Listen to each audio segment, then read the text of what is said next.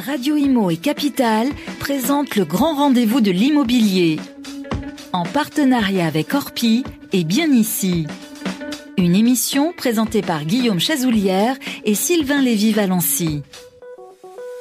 Salut à toutes et à tous, on est très heureux de vous retrouver pour ce 17e rendez-vous du grand rendez-vous de l'immobilier qui s'est mettant plutôt bien installé dans le décor puisqu'on a quelques millions de vues hein, quand même euh, Guillaume. Magazine d'information et de bons conseils avec votre séquence préférée, les experts vous répondent avec mon complice du jour toujours, Guillaume Chazoulière. Salut Guillaume. Oui, bonjour Sylvain et bonjour à tous. Euh, alors, si vous projetez d'acheter pour y habiter ou pour investir, ce numéro a été spécialement conçu pour vous car nous avons le plaisir d'accueillir aujourd'hui sur le plateau Jean-Philippe Rouggeri, directeur général de Nexity, un des piliers, des leaders de la promotion immobilière en France. Alors, durant 20-30 minutes, nous passerons un peigne fin avec Jean-Philippe Rouggeri euh, le marché, panorama du marché global, comment les ventes ont évolué, comment les prix peuvent encore évoluer, les, les évolutions réglementaires à venir, et il y en a. Euh, on vous dira tout. Oui, on va même parler des punaises de lit. Voilà un fléau qui pourrit la vie des Français au quotidien. Au programme également de cette émission, chers amis, vous retrouvez bien sur votre séquence. Ça vous concerne en trois parties. Avocat, notaire, agent immobilier répondra à toutes vos questions que vous posez d'ailleurs sur le club animé par Guillaume, le club des proprios sur Capital. Merci d'être à l'écoute en audio ou en vidéo. C'est le 17e rendez-vous. C'est pour vous et c'est tout de suite. Le grand rendez-vous de l'immobilier, le grand témoin.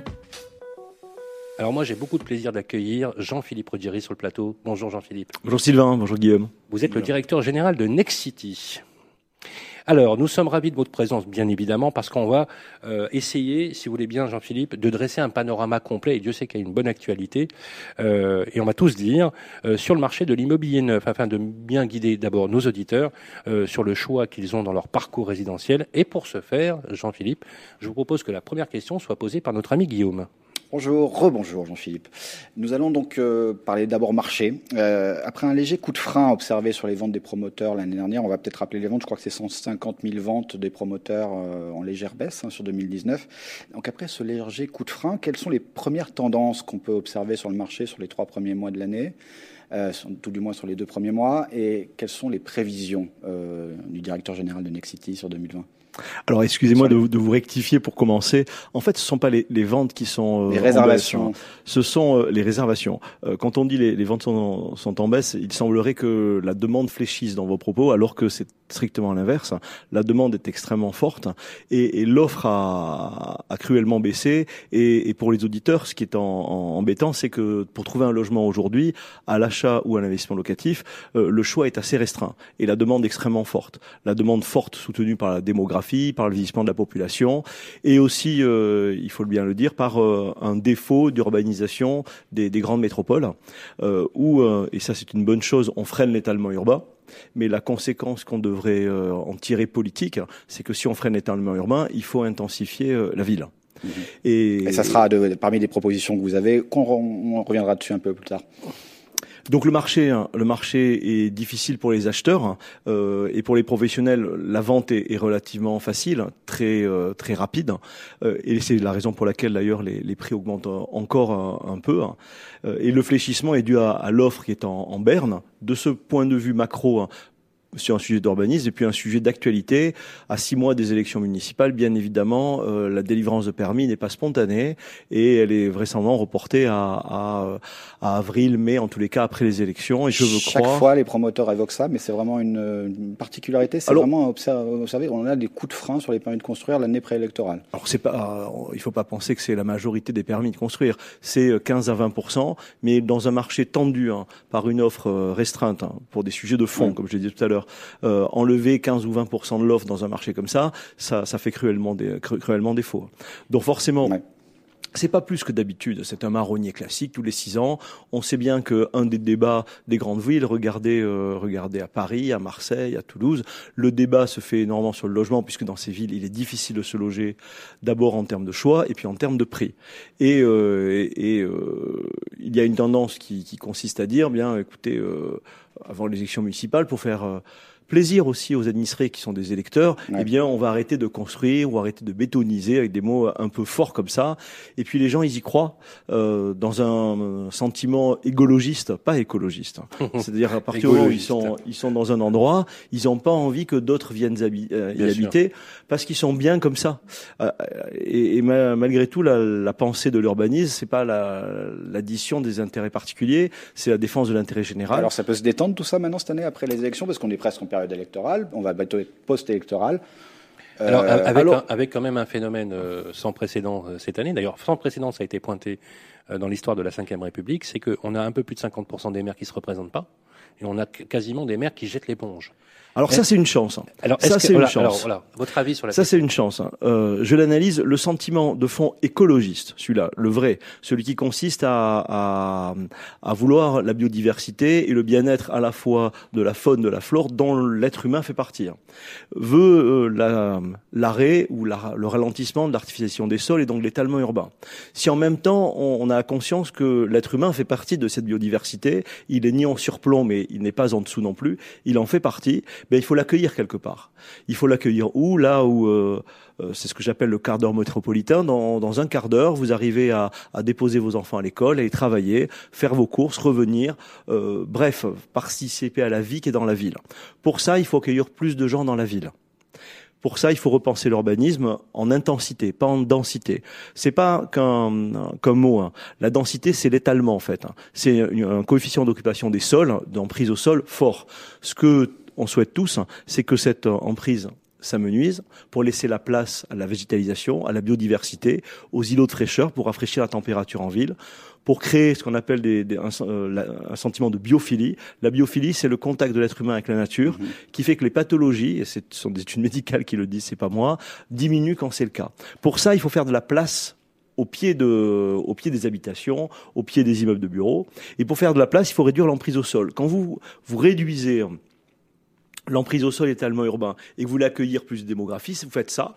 Donc vous devez monter. En fait, monter. je veux croire. C'est un sujet qu'on voulait aborder en deuxième partie, mais je croire, puisqu'on est dedans. Je veux croire que les nouveaux maires sont inspirés par quelque chose de profond écologiste, de la biodiversité, de l'accueil des, des, ménages et, et de l'idée qu'il ne faut pas mettre une heure pour aller travailler le matin, une heure pour revenir, et que euh, ça va se traduire dans l'urbanisme dans les prochaines, euh, dans les prochains mois. Donc ça veut dire qu'il faut mettre fin à l'idée de, de, de, hauteur dans les plans de location, dans les de plafond de hauteur en tous les cas. Mais ça, ça, ça, passe par les décisions des maires ou ça passe par une décision de l'État aussi? Alors c'est euh, c'est plutôt quand même le président des métropoles qui, est, euh, qui est à l'initiative de ça, avec les préfets qui construisent les plans locaux d'urbanisme, intercommunaux et de l'habitat. Est-ce que c'est un vœu pieux? Parce que vous le répétez, il me semble, depuis quelques années. Euh, mais est-ce qu'aujourd'hui, ça commence à bouger? Est-ce que ça peut euh, être D'ailleurs, d'ailleurs, si on une reprend, réalité. Si on reprend vos propos qu'on avait effectivement abordés, euh, ce que vous disiez dans, dans, dans une précédente émission, c'était un, un, mag qui vous était consacré, c'est faire plus petit peut-être en taille, sur des, des, des espaces peut-être un peu plus réduits et aller un peu plus en hauteur. Donc c'est consentir aussi à partager finalement l'espace. Exactement. La ville, elle se construit pas en deux dimensions, elle se construit en, en, trois dimensions? Et les circulations verticales, elles doivent être aussi importantes que les circulations horizontales, qui aujourd'hui, avec la démographie, sont complètement saturées. Et, et ça rejoint, je veux croire que c'est un bon moment, ce sont des nouveaux maires, beaucoup de ceux-là sont assez jeunes, euh, ont une conscience euh, plus que euh, encore, moi j'ai 50 ans, euh, que, que notre génération, je crois, tous les trois en tous les cas, euh, et que euh, remonte euh, là-dessus non pas que l'idée du verbe, mais l'idée du geste, en disant une fois qu'on a dit ça, qu'on veut pas l'étalement urbain, l'artificialisation des sols, qu'on regarde la démographie, qu'on regarde la vie des gens, euh, économiquement, écologiquement et socialement, parce que c'est insupportable socialement euh, d'habiter à une heure de, de, de son travail et, et, et, de la vie et des équipements et de la culture. les trois sujets se rassemblent pour dire la même chose, et je ne peux pas croire que même ce raisonnement, il me paraît techniquement, il est compliqué. C'est pas simple un plan local d'urbanisme. Ce que je dis, il y aura des opposants, les gens qui habitent là déjà et qui habitent des, des petites maisons ou euh, des, appartements ils vont pas être spontanément pour. Mais on peut pas être euh, contre la vie si on est fondamentalement écologiste. Donc on accueille les gens. Et cette génération-là, il me semble qu'elle a la conscience que on ne peut pas dire une chose et faire l'inverse. Donc c'est l'enjeu de la ville de, de, de, de, de demain euh, ou de demain. Juste alors sur les prix, parce qu'en attendant, l'offre se resserre, la demande est toujours très présente, hein, poussée par un PTZ toujours très actif, un Pinel pour les investisseurs, je crois que ça, représente encore une partie des ventes, je vous donnerai la proportion. Il y a donc une pression sur les prix et encore une pression sur les prix à prévoir cette année. Alors sur le marché, on a combien de mètres carrés d'ailleurs en moyenne? On est à 4400 euros 4400. apparemment sur la moyenne pondérée. Alors sur la France, euh, voilà, alors c'est très c'est très divers entre entre Paris plus 10 000 euros et Saint-Étienne où euh, c'est 1800 euros. C'est clair. Euh, bien évidemment, c'est c'est pas la c'est pas la même chose. à monter alors? Tant qu'on n'aura pas euh, les résultats de ce que je décris de cette politique d'urbanisme euh, d'intensification, euh, il n'y a pas de raison que ça que ça monte pas. Tout est, tout est, tous les ingrédients sont réunis. Il faudra, à mon sens, entre les enquêtes publiques qu'il faut pour ça, la concertation nécessaire, les, les, voisins qui ont leur qui ont leur mot à dire là-dedans, bien évidemment. Je pense qu'il faudra un an, un an et demi pour accoucher des plans locaux d'urbanisme, puis ensuite des permis de construire. Et je veux croire que l'offre reviendra en 2022 de manière de manière manière normale pour attraper la, demande et que là, les prix se calmeront. Mais peut-être, peut-être plus, euh, c'est un peu fataliste finalement ce que je dis. Les prix continuent à monter parce qu'il n'y a pas beaucoup d'offres et qu'il y a de la demande. Donc c'est une loi du marché. Euh, en tous les cas, je veux croire que si le, marché, vous l'avez dit tout à l'heure, euh, sur les 150 000 réservations. de l'année est en baisse, on va dire de 2-3%, à peu près. C'est haut déjà quand même. Allez-y, je vais finir les réservations de Next City, puisqu'on vient d'annoncer nos résultats la semaine dernière, c'est plus 11% de réservations. Alors on fait pas de la magie. Hein. On a anticipé le sujet des élections et on est allé sur des grands projets qui, euh, à, la faveur de maires inspirés, et il y en a. Euh, ce qui a été fait à, Paris, je, pense dans le 13e arrondissement, euh, Port de Montreuil, dans les grands projets, dans les grands appels à projets, mais aussi dans les dans les petits projets, commencent à s'inspirer de ça. Et les grandes métropoles, Toulouse, Marseille, réfléchissent comme ça. Et, je crois que si on, on réfléchit comme ça avec eux, on arrive à sortir de l'offre un peu moins cher, un peu plus euh, désirable, euh, parce qu'on parle beaucoup de, de densité. Moi, je, je, voudrais aborder la question de l'esthétique. C'est quand, quand, on, surtout quand on fait haut, quand on fait bas, en fait, c'est discret finalement, que ce soit moche ou, ou, ou joli, finalement, ça, ça passe assez euh, assez inaperçu, on voit pas. Quand on fait euh, des immeubles comme à Toulouse de 12-13 étages, ou à Paris ou à Aubervilliers, on en avait parlé la dernière fois, mm. de 17 étages, forcément, il faut faire beau, il faut faire intelligent, il faut que les matériaux soient soient extrêmement bien choisis, et, et d'ailleurs de plus en plus je pense que ces maires-là iront euh, demanderont aux promoteurs, écoutez, euh, ok, ces terrains-là, au lieu de faire 100 logements dessus, on va faire 200 logements dessus, mhm.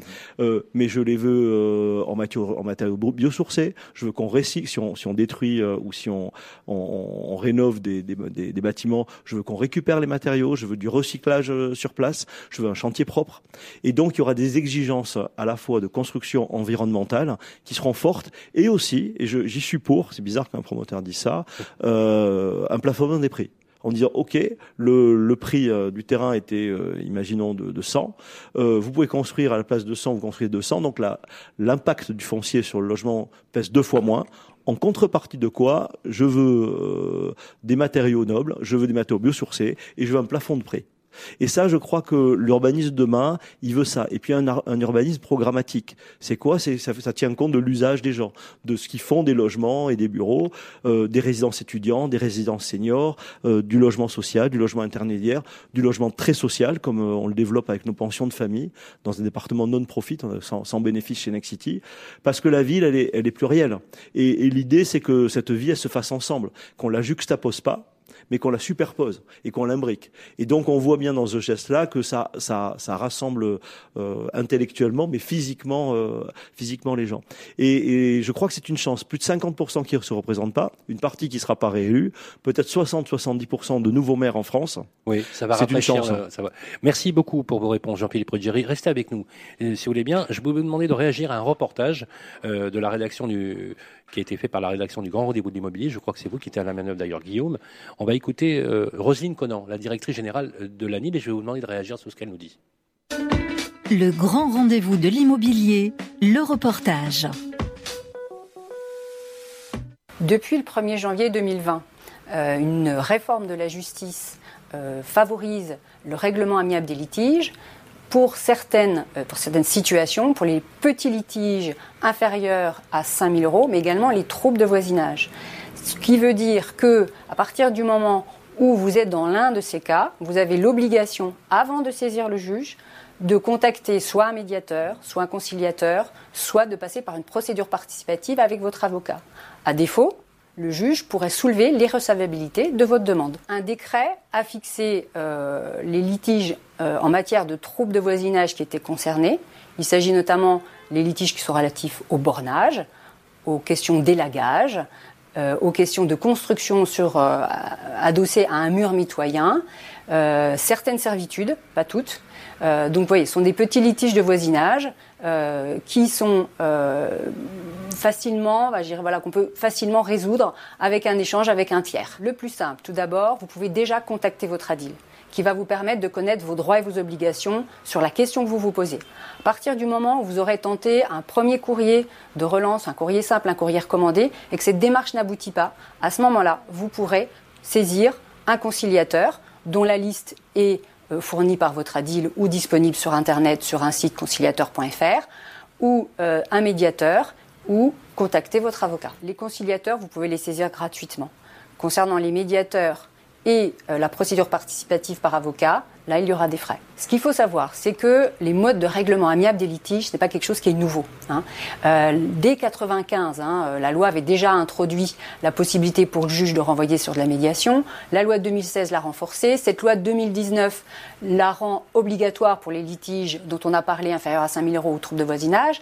Mais sachez qu'en matière de rapport locatif, les commissions départementales de conciliation sont là pour trouver des solutions amiables entre les locataires et les propriétaires pour des litiges qui concernent le dépôt de garantie, la fixation du loyer, les problèmes de décence, les charges, les réparations locatives. Pour trouver la commission départementale de conciliation dont vous dépendez, vous pouvez contacter votre ADIL qui vous expliquera comment saisir, euh, quelle démarche à, entamer, quels documents fournir, afin que la commission puisse arriver à avoir l'entièreté de votre dossier.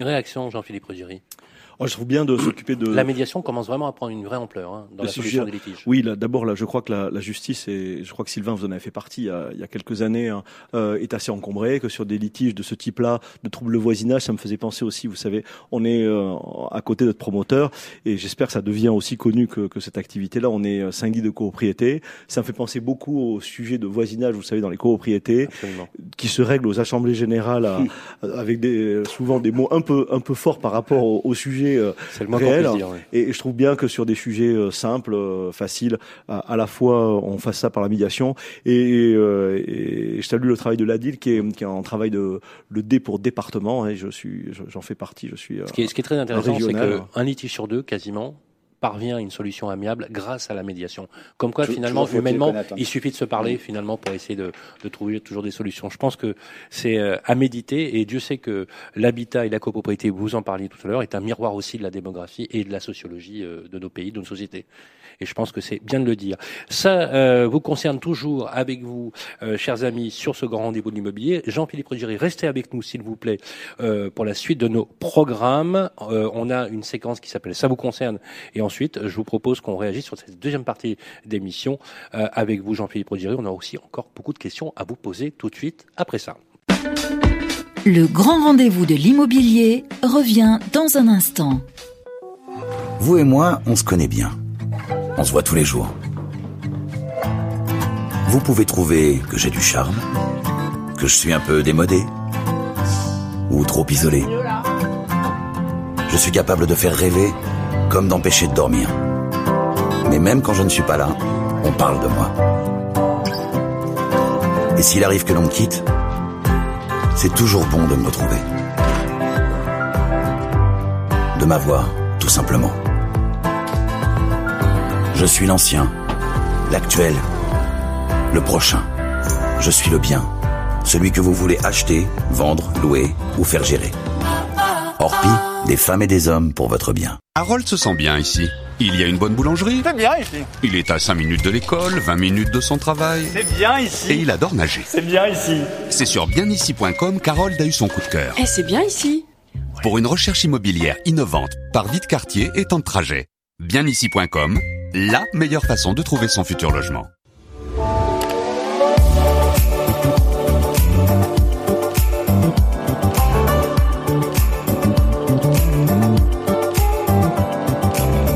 Can you feel the pain? See the mess and trouble in your brain. Anger you retain,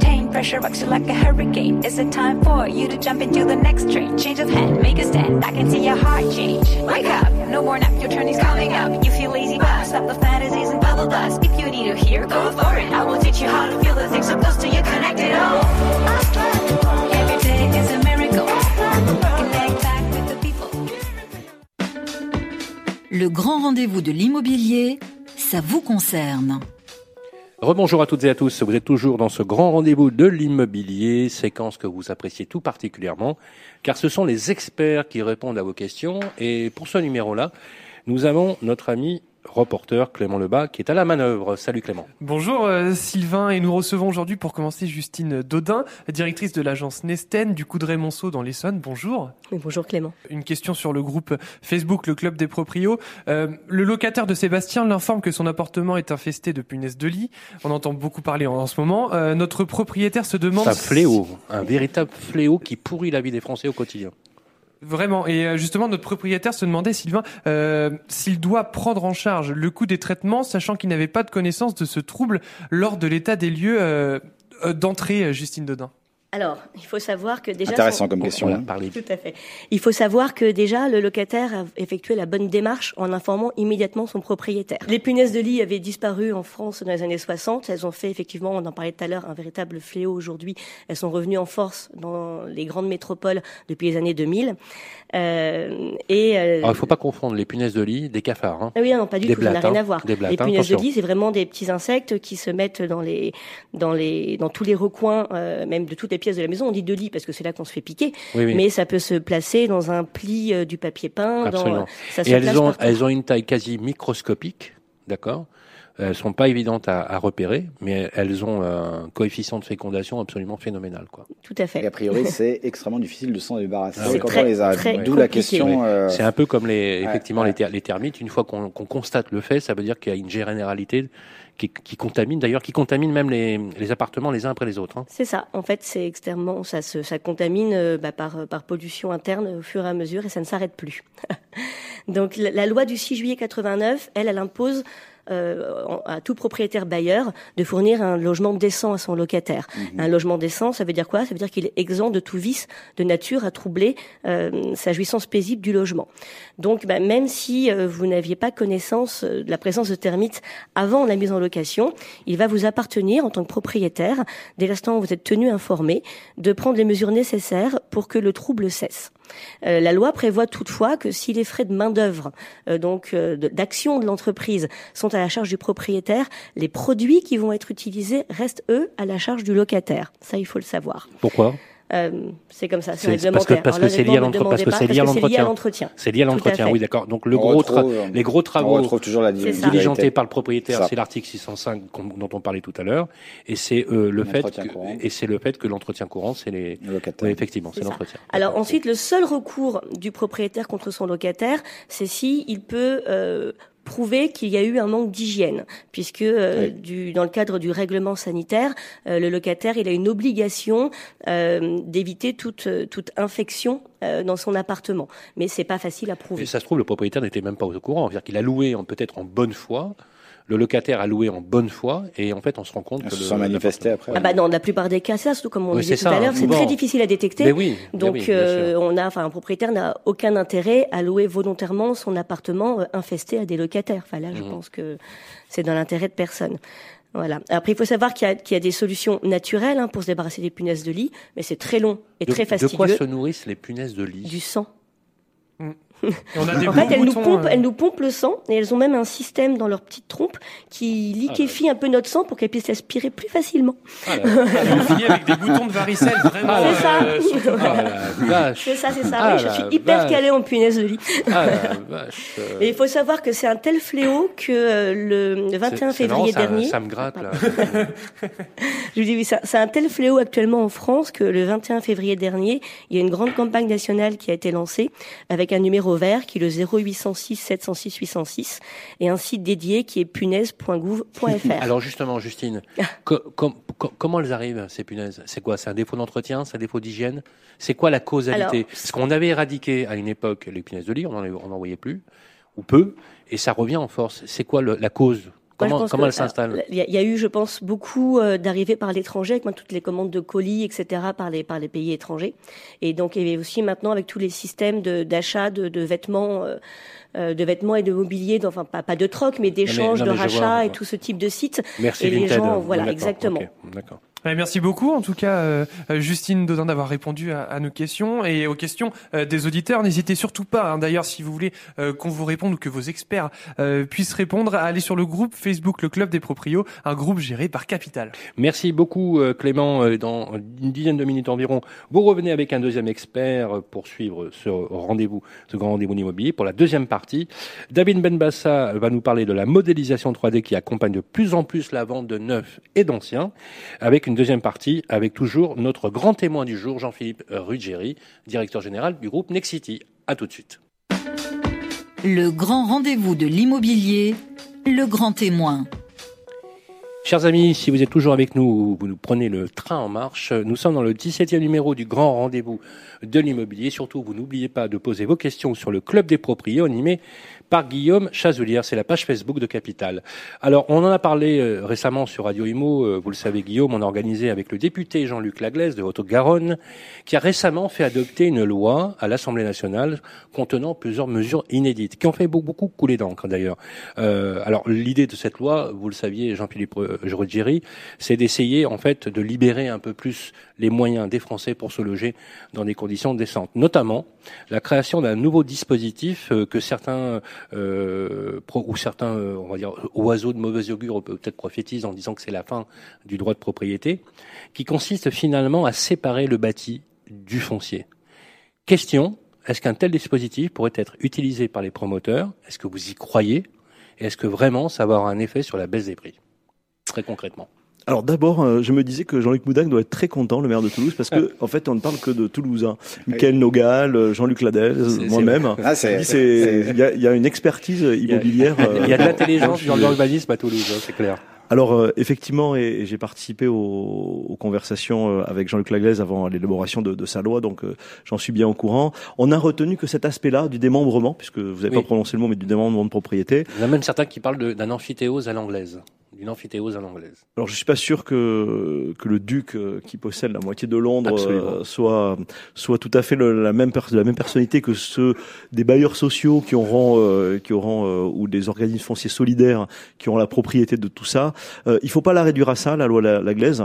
Alors je vais dire un mot sur le démembrement puis après euh, il y a des choses beaucoup plus intéressantes. Mais il y a aussi un point que je voudrais aborder, ouais. mais je vous laisserai Alors, parler. sur le démembrement, Démembrement. euh, beaucoup en parlent. euh, tout à l'heure, le, le verbe est fort, mais le, le geste est faible. Ça va concerner une petite partie, une toute petite partie. Il faut pas faire croire aux gens que grâce à ça, en fait, ils vont payer euh, 30% leur logement moins cher et que tout sera plus simple là-dessus. D'abord, euh, cette idée du démembrement foncier battu, bâti, hein, c'est amusant ça, euh, foncier bâti, hein, avait été euh, déjà abordé dans le sujet du passe foncier à l'époque hein, Oui. qui n'avait pas connu un, un grand succès parce que les gens sont attachés effectivement à leur propriété et se demandent à la fin de leur vie ce qu'ils vont euh, ce qu'ils vont transmettre. Mmh. Je trouve que c'est un sujet un peu intellectuel euh, et que pour bon nombre d'en- d'entre les Français qui économisent tous les mois pour euh, à la place d'un loyer font un effort pour devenir propriétaire, l'idée de, de ne plus payer de loyer puis ensuite de transmettre un patrimoine librement à, à ses enfants euh, me semble très importante.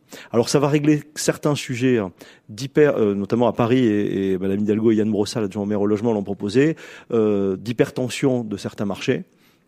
Mais euh, déjà, on voit dans des euh, dans des consultations des déviances sur cette loi-là. On a été le premier dans le Sud-Ouest. euh, Par exemple, déviance. en anglais, mais par exemple, dans une ville province, Rennes, pour ne pas la citer, la consultation se fait au promoteur en disant voilà, vous achetez le foncier, euh, le, le terrain 100, il faut ensuite remettre une partie du terrain pour faire du, de l'accession sociale à la propriété pour l'euro symbolique à l'organisme foncier solidaire qui lui va bâtir euh, là-dessus. Mais moi aussi, si on me donne euh, les terrains, vous assure, je construis beaucoup moins cher. Et donc ça, ça, a un gros défaut, c'est que euh, donnant cette partie du foncier, la valeur qui auraient dû être attribuées à cette partie du foncier, elles se déportent sur le logement libre, faisant grimper les prix du logement euh, libre ou intermédiaire, avec euh, accessible au prêt à 0% ou à l'investissement locatif Pinel. Est-ce que cette disposition, cette loi de la glaise, elle comporte d'autres mesures qui sont plus Oui, intéressantes voilà, c'est, vous avez Mais raison. ouais. Par exemple, par exemple, la fin des enchères sur les fonciers publics. Je sais que c'est un combat que vous aviez eu. C'est ouais. extrêmement important. Si on met, euh, si on, on, on baisse la densité et qu'on monte les fonciers, mais ça fait exploser les prix. hein. Il faut pas s'étonner, il faut pas s'étonner ensuite que les, prix des logements vendus par les promoteurs soient élevés et le seul regard qui se tourne vers le promoteur en disant quand même ils vendent plus cher. Mais regardez euh, les marges qu'on vient de publier là-dessus. Nos marges pour la, troisième année consécutive, elles sont légèrement en baisse, hein, alors que les prix montent. hein. Ça, c'est susceptible de faire baisser les prix. Alors, cette, euh, fin des enchères publiques, de quelle, quelle, quelle, autre quelle Bien marge sûr, de hein, manœuvre bien sûr. Ouais. La, la deuxième grande marge de manœuvre, et ça c'est un sujet, on, on va s'exprimer, je vais pas dire grand-chose au, au mois d'avril dessus, on va monter sur la scène pour, euh, pour euh, parler d'un gros projet, c'est les coûts de construction.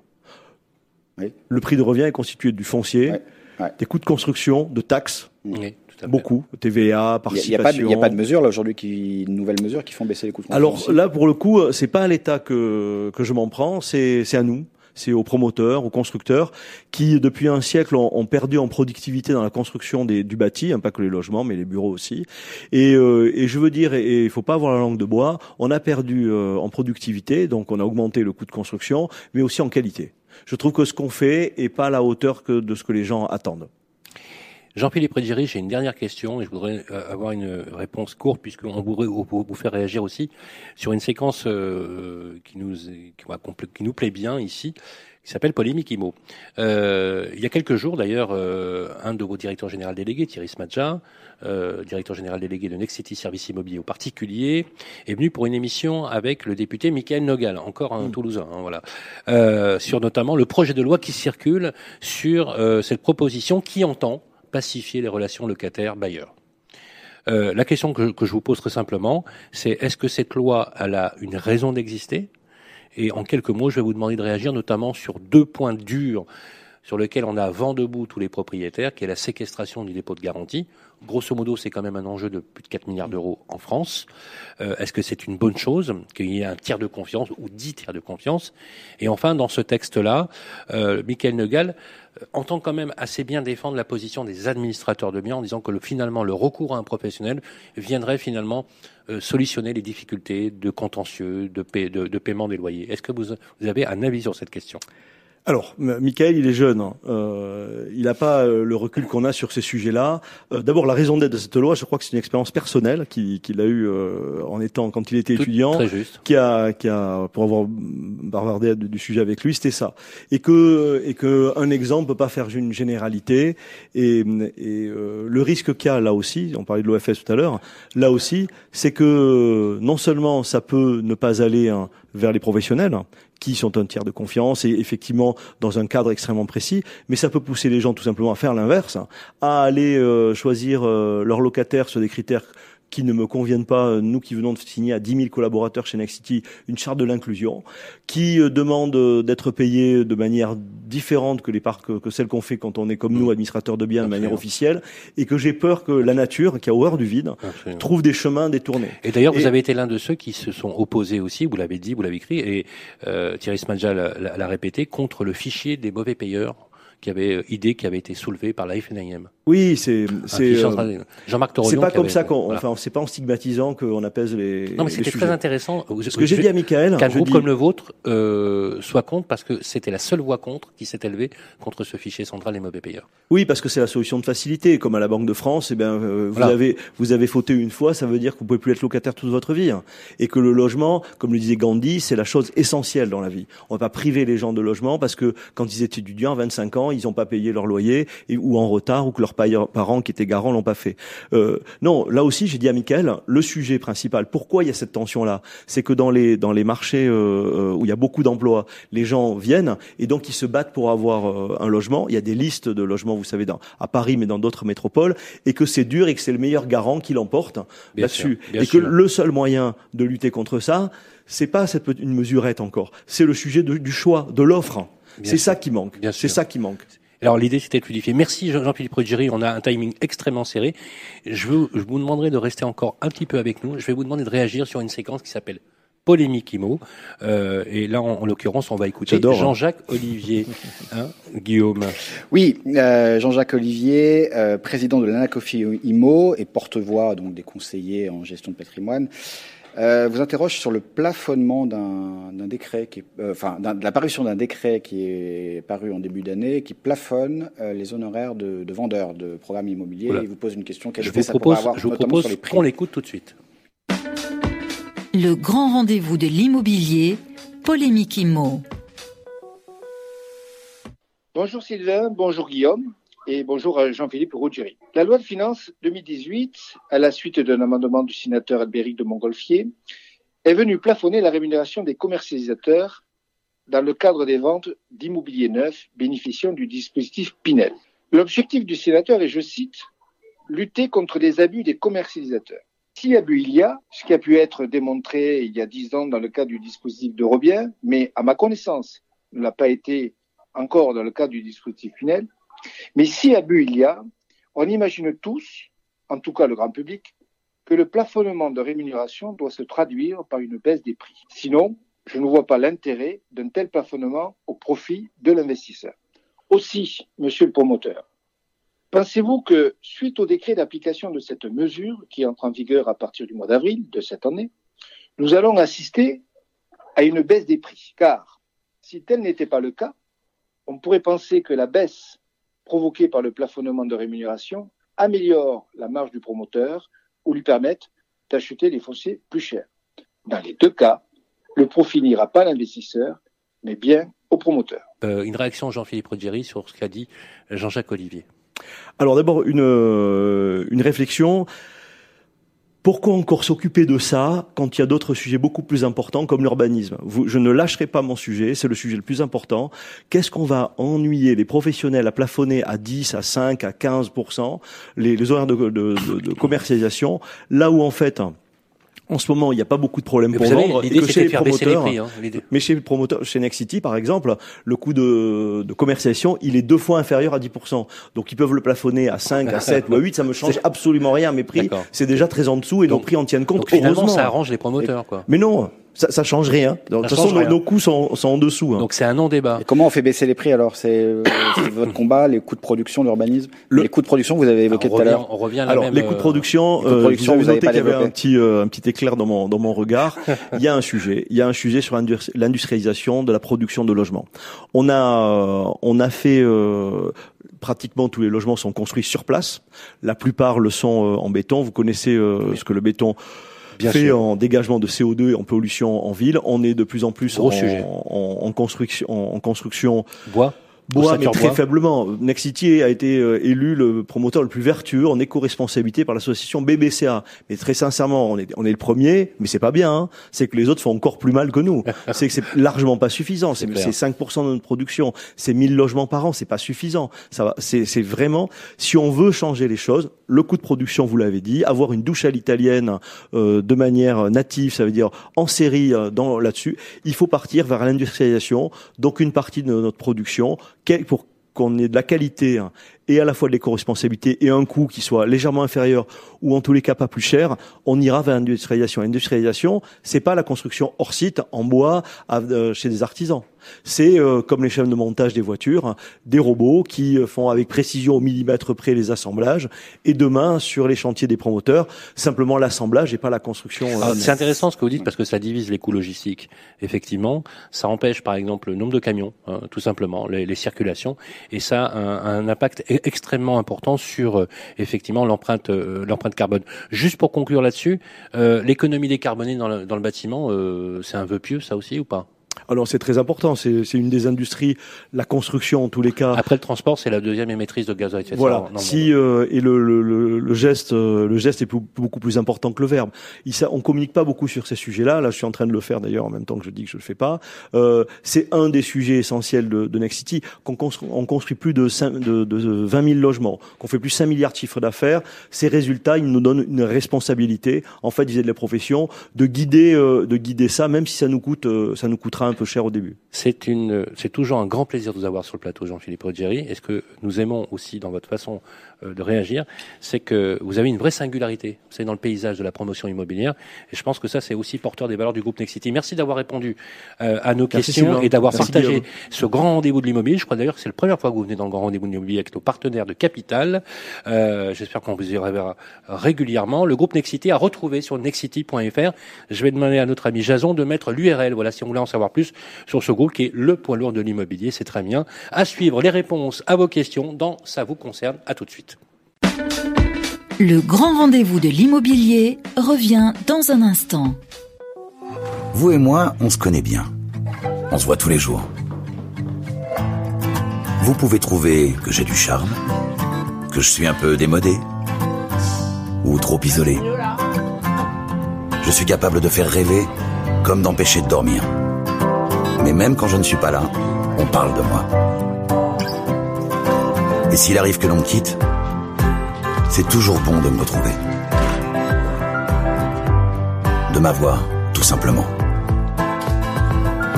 Je suis l'ancien, l'actuel, le prochain. Je suis le bien, celui que vous voulez acheter, vendre, louer ou faire gérer. Orpi, des femmes et des hommes pour votre bien. Harold se sent bien ici. Il y a une bonne boulangerie. C'est bien ici. Il est à 5 minutes de l'école, 20 minutes de son travail. C'est bien Et ici. il adore nager. C'est bien ici. C'est sur bienici.com qu'Harold a eu son coup de cœur. Eh, c'est bien ici. Pour une recherche immobilière innovante, par vite quartier et temps de trajet. Bienici.com, la meilleure façon de trouver son futur logement.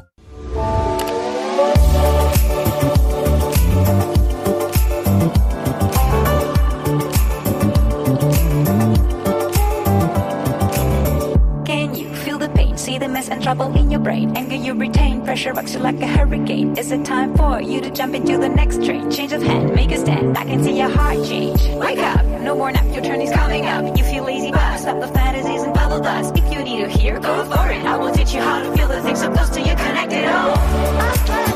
Every day is a miracle. Connect back with the people. Le grand rendez-vous de l'immobilier, ça vous concerne. Eh bien, rebonjour à toutes et à tous. Euh, si vous venez de vous connecter, ça vous concerne. Une deuxième partie, un nouvel expert vient répondre aux questions, comme on le fait chaque mois des auditeurs internautes dans Ça vous concerne avec notre ami Clément Lebas. Et nous accueillons Maître Xavier Demezois. Bonjour. Bonjour.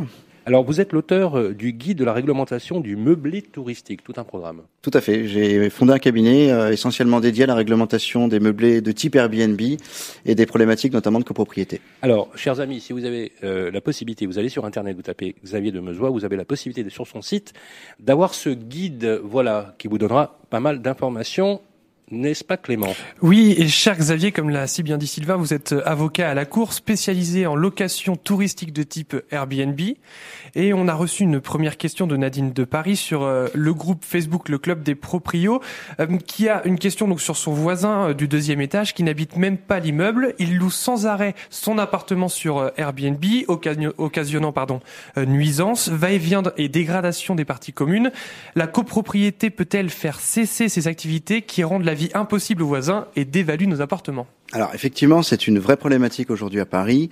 Euh, beaucoup de personnes rencontrent des difficultés avec leurs voisins qui pratiquent une activité de type Airbnb. Alors le, le conseil que je donne à Nadine, tout premier conseil que je lui donne, c'est d'abord d'ouvrir son règlement de copropriété. Euh, elle y trouvera des informations intéressantes et la première des informations, de savoir euh, quelle est la destination de son immeuble. J'entends par là, euh, est-ce qu'il y a une clause d'habitation bourgeoise, simple ou exclusive d'ailleurs? Euh, On entend par clause d'habitation bourgeoise le fait que les appartements sont destinés à l'habitation. Euh, elle est simple lorsque les étages concernent l'habitation et on a des commerces en rez-de-chaussée. Euh, elle peut être par contre euh, exclusive lorsque tout l'immeuble est d'habitation. C'est le cas pour les, les immeubles les plus bourgeois.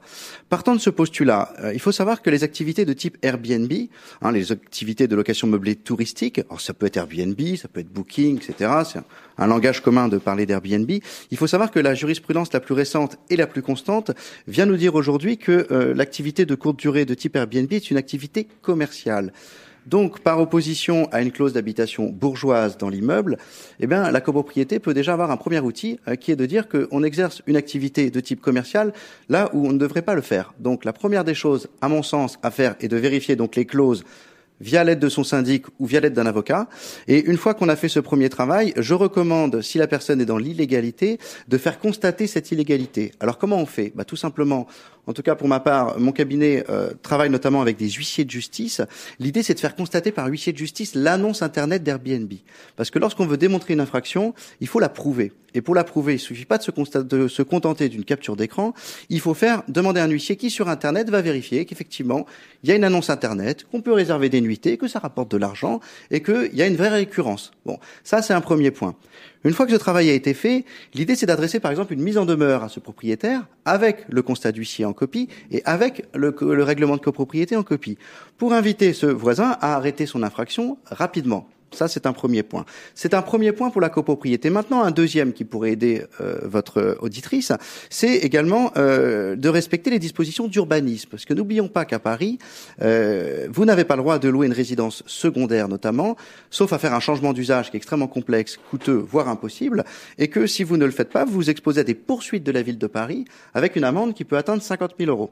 Et enfin, dernier fondement très intéressant, le trouble anormal de voisinage. C'est un fondement qui est offert à tous les copropriétaires. S'il y a des nuisances, il faut les démontrer.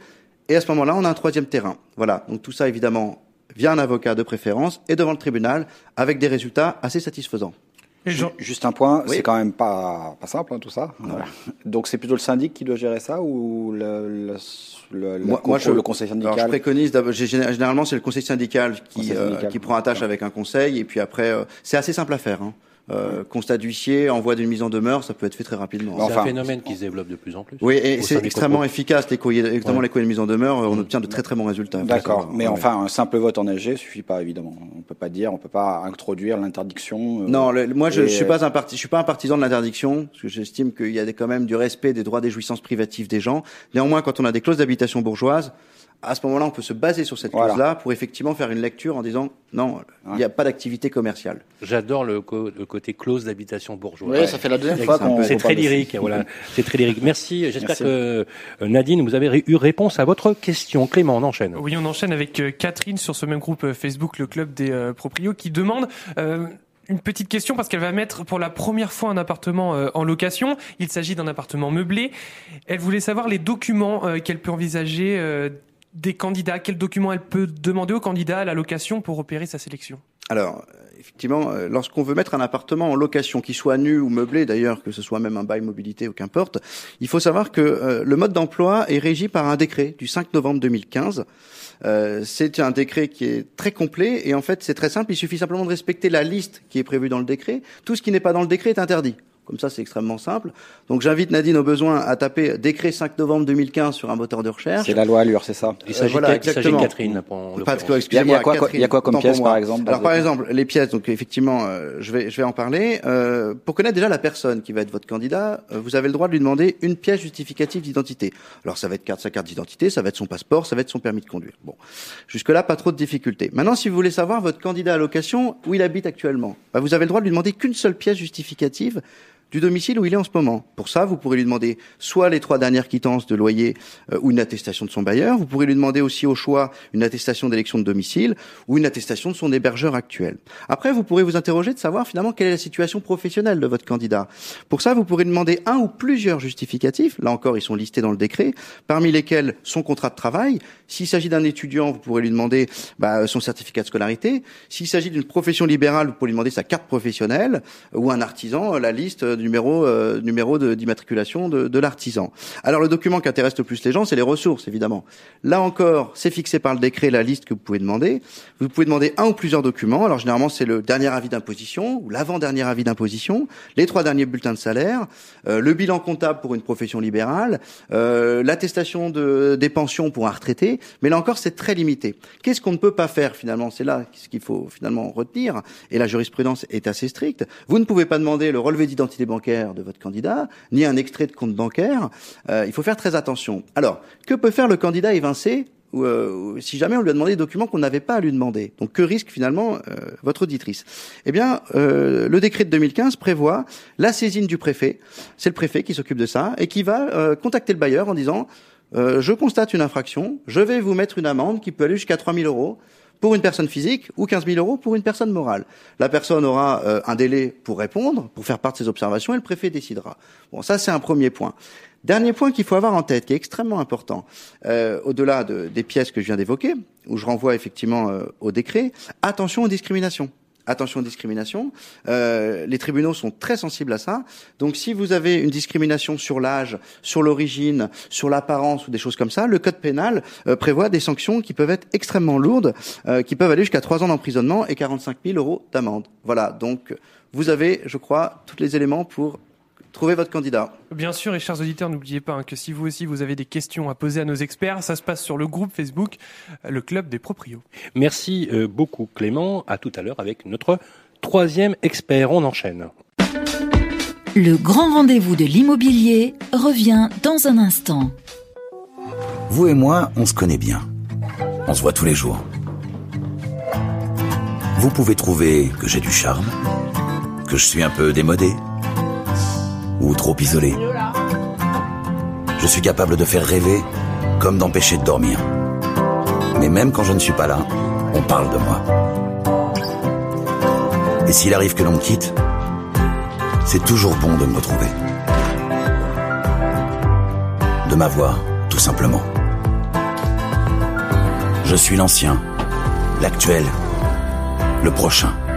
Je suis le bien, celui que vous voulez acheter, vendre, louer ou faire gérer. Orpi, des femmes et des hommes pour votre bien. Harold se sent bien ici. Il y a une bonne boulangerie. C'est bien ici. Il est à 5 minutes de l'école, 20 minutes de son travail. C'est bien ici. Et il adore nager. C'est bien ici. C'est sur bienici.com qu'Harold a eu son coup de cœur. Eh, c'est bien ici. Pour une recherche immobilière innovante, par vite quartier et temps de trajet. Bienici.com, la meilleure façon de trouver son futur logement.